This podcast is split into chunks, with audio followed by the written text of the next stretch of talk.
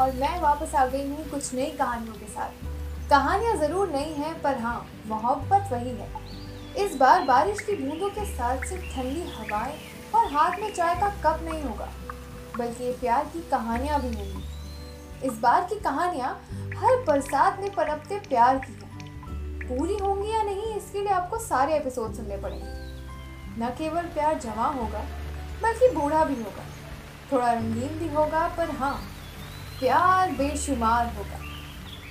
कुछ ऐसी कहानियाँ जो ना सिर्फ ओल्ड स्कूल रोमांटिक लोगों को पसंद आएंगी, बल्कि नई जनरेशन को भी प्यार पर थोड़ा तो भरोसा ज़रूर करवाएंगी। तो सुनना ना भूलें मुझे यानी श्रेया को आत्मनिर्भर नारी के शो पर सीजन 2 ऑन मानसून सीरीज जल्द ही।